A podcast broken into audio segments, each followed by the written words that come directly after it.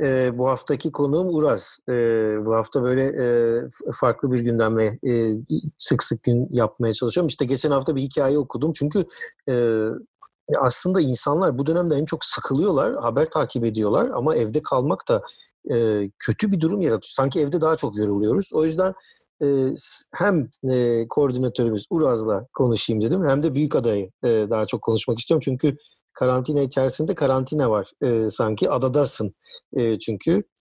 E, evet. Uraz biraz istersen bu karantina döneminden başla.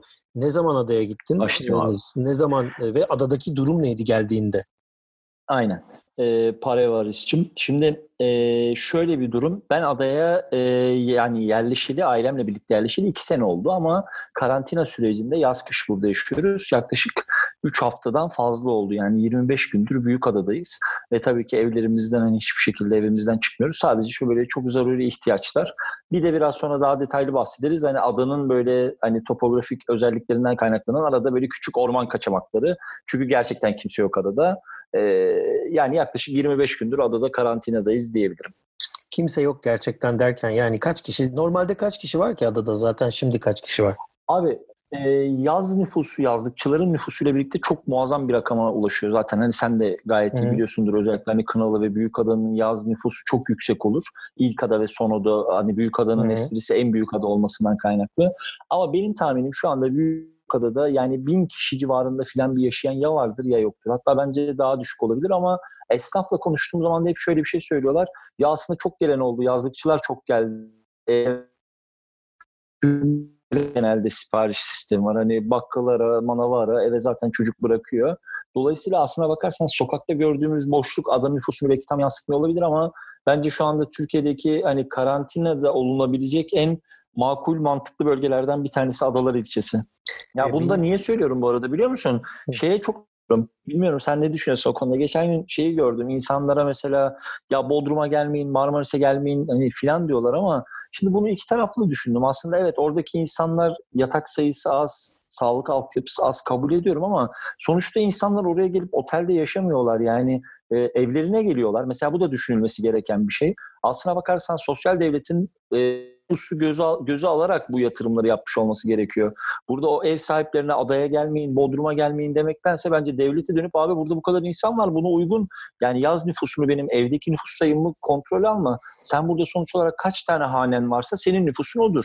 Şimdi belki Bodrum'un nüfusu bir buçuk milyon olarak hesaplanmalı, iki milyon olarak veya Büyükada nüfusu belki yüz bin olarak, iki yüz bin olarak hesaplanmalı ama hani işte orada büyük pastadan az pay düşsün belediyelere diye bence orada bir e, şart kurnazlığı oluyor işin içinde. Hı hı. Dolayısıyla o evlerine gelmeyin çağrıları bana da birazcık açıkçası garip geliyor. Şey çok enteresan. Şimdi bu evine gelme çağrısı bu Avrupa'da da var. Yani Brüksel'den Hı-hı. yani işte bazı şimdi bu sabah mesela İsrail'den bir arkadaşımla konuştum. Evinden 100 metre uzağa izin veriyorlarmış. Çünkü hani her 100 metrede bir bakkal çakkal bir şey var e, getiriyorlar bir de eve. Şimdi burada da işte yazlık alanlara, burada Kuzey Denizi var. Oraya gitmek isteyenlere izin vermediler ilk başta. Ama sonra dediler ki evine gideceksen, e, ev, yani evin varsa gösterirsen ki evim var benim orada. Hı hı. O zaman izin veriyorlar. Çünkü bu nüfusu bence şöyle bir şey de var. Adada nüfusu doğru e, hesaplamamış olabilirler. Normalde adanın işte yazlıkçılar ol, olduğu için e, ben Heybeliliyim yani o, e, çocukluğum orada geçti.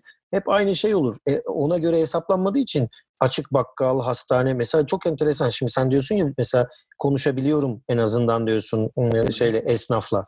E, mesela esnaf e, buna hazırlıklı mıymış? Mesela erişim yani erzak merzak nasıl alıyorlar? Normalde adaya dışa Yalova'dan gelirdi. Abi aynen öyle. Eskiden öyleydi. Ben de benim de bütün çocukluğum yayamın evinde Kınalı'da geçti. Ee, hani ama şimdi Luka'da birazcık belki bu konuda şanslı olabilir. Çünkü şu anda adada mesela iki tane Carrefour, e, bir Migros, kocaman bir Migros bu arada ve hani herhalde tahminim benim 15'e yakında böyle market ve manav filan var. Yani hani ben bütün çocukluğum Kınalı'da böyle bir bizim Kayserilerin bir marketi vardı. Bir Yalovalı kardeşlerin vardı. iki tane bildiğin. Bir tane de aşağıda bir ekmek fırını vardı. Yani ekmek fırını kapattım dese muadili yok. Burada şu anda 5-6 ekmek fırını var. Ama bence buranın şu anda yaşadığı hani Büyükada'nın yaşadığı, Adalar ilçesinin yaşadığı en büyük sıkıntılardan bir tanesi şu. Buradaki ekonomi o kadar çok günübirlikçiye ve yazlıkçıya e, endeksli planlanmış ki mesela buradaki esnaf inanılmaz burada kiralar. İşte mesela bu koronavirüsünden önce yeni burada dükkanlar kiralanmış. Adalar genelde ufak yerlerdir biliyorsunuz. Duyulur hemen böyle her şey aşağı yukarı. Yani böyle sezonluk 150-200 bin liralar insanlar kira ödeyip dükkan tuttular. Şu anda dükkanların hepsi kapalı. Yani yaz dönemi adalarda nasıl geçecek? Ee, Yazdan çünkü yazdıktan sonra ada bir sonraki yazı bekliyor. Dolayısıyla adanın ekonomisi açısından da inanılmaz vurucu bir sene ve daha önce de hiçbir benzerini yaşamadığını söylüyor buradaki eski esnaf. Peki bir şey söyleyeceğim. Sizin erişiminiz, ulaşımınız var mı? Yani istesen şimdi sen İstanbul'a inebiliyor musun? Abi evet inebiliyorum. Ee, e, yanılmıyorsam dün yeni bir karar getirildi. İşte maskesiz e, deniz ulaşımında da topu taşımaya da binilmeyecek falan diye. Bu da mesela ben de bunu tweet atarak duyurdum. Evet. Şimdi adada 3 tane eczanemiz var. Ee, bu üçü eczanenin içerisinde ben hani bundan bir 10 gün önce falan şey yaptığımda esnaftan duyduğumda e, şey yoktu, maske yoktu. E şimdi dolayısıyla çok pratikte bir şey söylüyorum. Benim şu anda evde maskem olmayabilir ve İstanbul'a gitmem gerekebilir. Ne yapacağız peki? Şimdi ben motora gideceğim, vapura gideceğim. Maskem olmadığı için İstanbul'a ineceğim. Hatta şöyle bir şey söylendi. Dün mesela isim vermekte hiçbir sıkıntı yok. Podcast'in bu yönüne bayılıyorum. Dün A101'e gittim mesela. Zabıta içeriye girdi. Dedik içerideki insanların niye dedi eldiveni ve maskesi yok. Ceza yazıyorum filan dedi mesela. Hani ama Yazdı mı? insanların maskesi olmayabilir. Ya o tam diyaloğu kaçırdım şimdi yanlış bir bilgi vermeyeyim. Ben kasadaydım o sırada. Ama en azından şunu söyleyebilirim. Adadaki şu anda esnafı esnafın üzerindeki kontrol gerçekten çok yüksek. Hani adalar polisi olsun, zabıta belediye olsun. Ee, hani ben zaten hep eleştiririm biliyorsun az çok Twitter'dan ama düzgün yaptığı şeyleri de söylemek lazım. Şu korona döneminde bayağı şeyler e, sıkı davranıyorlar. Hı hı. Çünkü bir korona vakası galiba e, Heybeli'de netleşmiş. Büyükada için şu anda netleşmiş bir şey yok ama Heybeli'de bir e, enfekte bir vatandaşımız varmış. Bir de tabii buranın mesela şöyle bir şey var. E, gö- bu sabah şunu gördüm Aziz. Gökçeada'ya Marmara Adası tamamen karantina altına alınmış. Yani içeriden dışarıya çıkış yok, dışarıdan içeriye giriş yok. Hatta e, ilçenin e, kaymakamı yanılmıyorsam şöyle bir açıklama yapmış. Belediye başkanı düzeltiyorum. E, adaya gelenler 14 gün karantina süresinde tutulduktan sonra evlerine gidebilecekler. E şimdi Gökçeada'dan ne farkı var mesela Büyükada'nın? Yani o zaman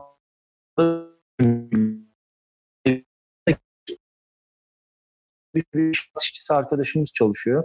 E, günübirlik bunlar İstanbul'dan gidip geliyor. Dolayısıyla belki hani böyle bir karantina e, adalar ilçesi içinde bence mantıklı olabilir. Yani evet hayat durur, kabul, durar, kabul ediyorum ama bu iletişimi belki de ana karayla kesmek mantıklı olabilir diye düşünüyorum.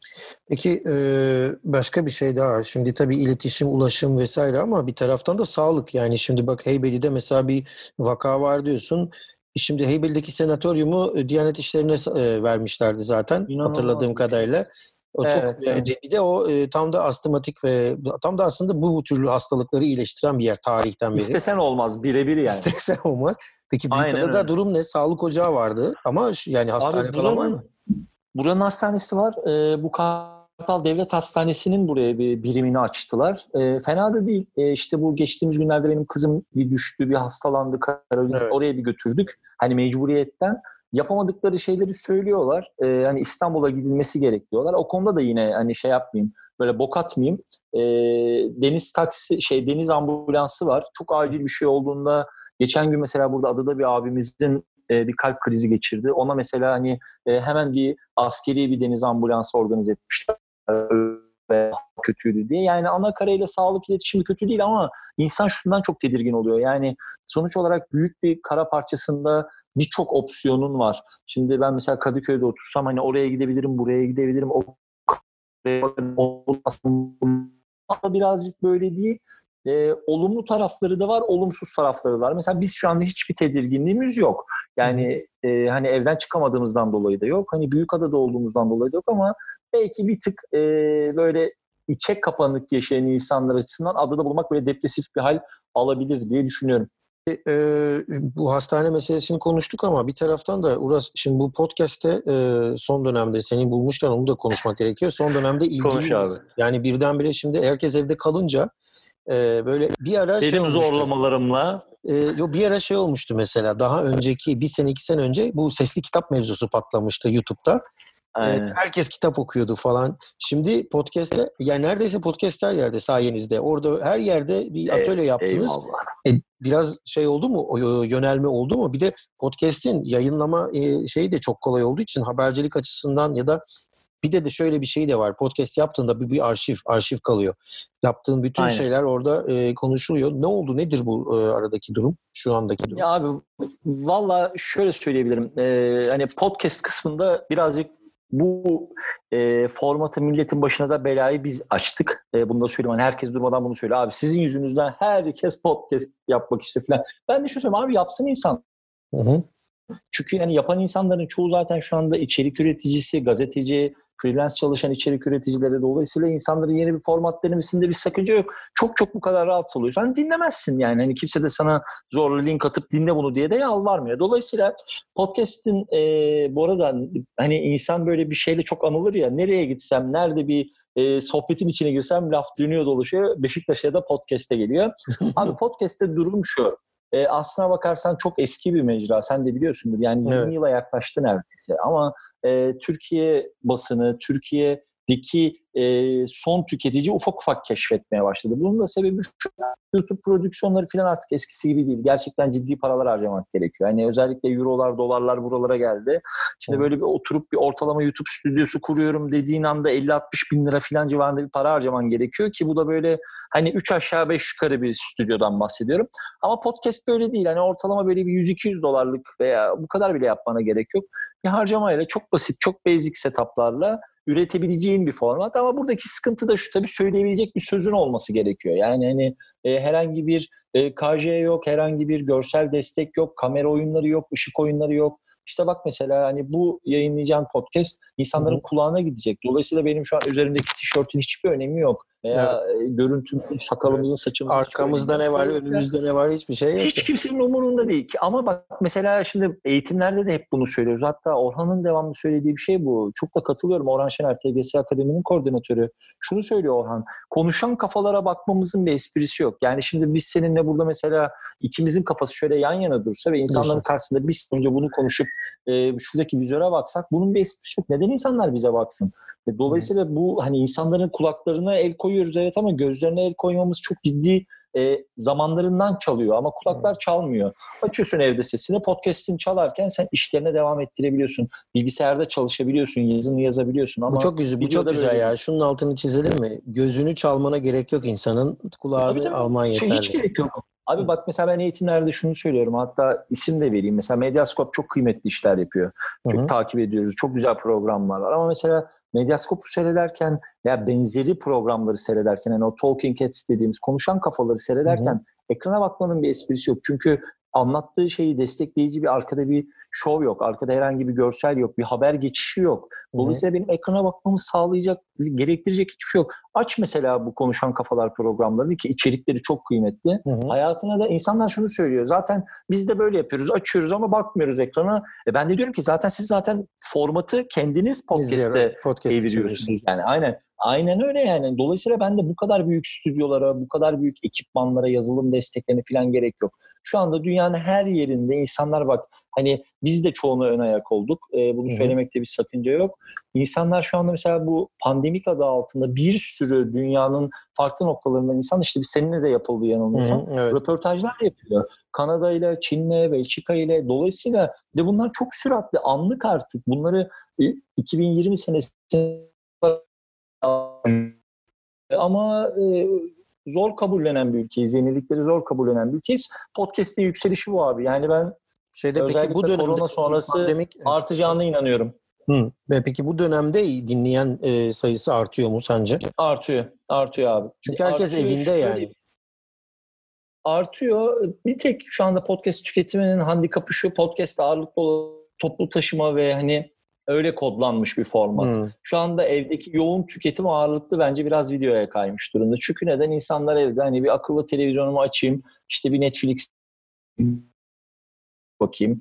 Ee, haklılar, çok haklılar ama hani birazcık aslında burada formata bakmak gerekiyor. Entelektüel bir tüketim yapmak istiyorsak, e, yaptığımızın karşılığını alabileceğimize inanıyorsak ve takip ettiğimiz kişiler eğer doğru formatta hala üretim yapmaya devam ediyorsa bence podcast hala şu an açık ara önde. Ki Hı hı. farkında mısın bilmiyorum ama şu anda normal bir üretim döneminin bence iki hatta üç katı oranla podcast üretiliyor. Çünkü Hı hı. herkes şu anda evde ve bir şeyler üretmek istiyorlar.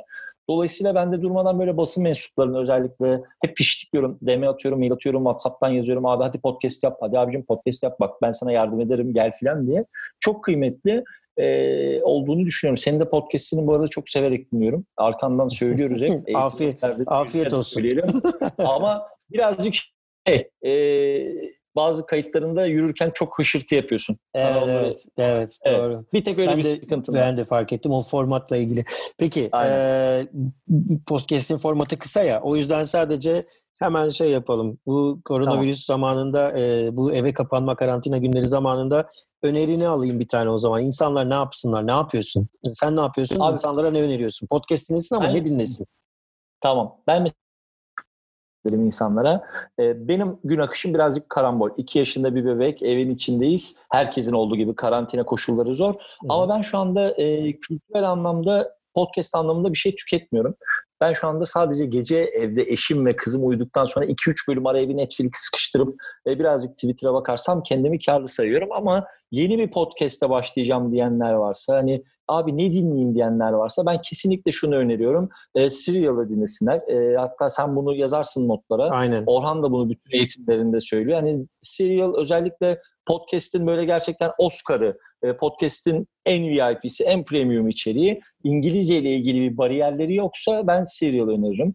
E, tamam. Onun dışında Türkçe podcast konusunda da açıkçası çok farklı şeyler önerebilirim ama özellikle Medyapod'un son dönemde gerçekten çok ön plana çıktı. Pandemik e, isimli podcast Hı-hı. serisini gözüm kapalı öneririm. Çünkü gerçekten çok keyifli yürütüyor. Nida Dinçtürk ve e, İlkan, İlkan Akgül, Akkaya diyecektim şu anda beni öldürecek bu hata yaptığım için. E, bu iki podcast'i önerebilirim kendilerine. Peki o zaman bir de Netflix önerisi yap yapmışken. Abi Netflix önerisi benimki birazcık eski dönemden kalır. Ben senelerce Homeland izlemedim. Kaçtım. Ee, abi çok uzun çok uzun filan diye. Geçenlerde bir başladım. Çok uzun ama ya. Beşinci sezonu çok uzun evet ama 5. sezonu yaraladım. İnanılmaz bir dizi. Ee, onun dışında şeyi seyretmedim mesela. insanlar bu ara çok enteresan şeyler tüketiyorlar. Belki de Netflix bittiği için de hmm, birçok mesela yakın dönemdeki filmi seyredemedim. Belki bu podcast'ın altına biraz film önerisi yapanlar olur. Ama benim Netflix'teki bu dönem banko izlediğim dizi Homeland.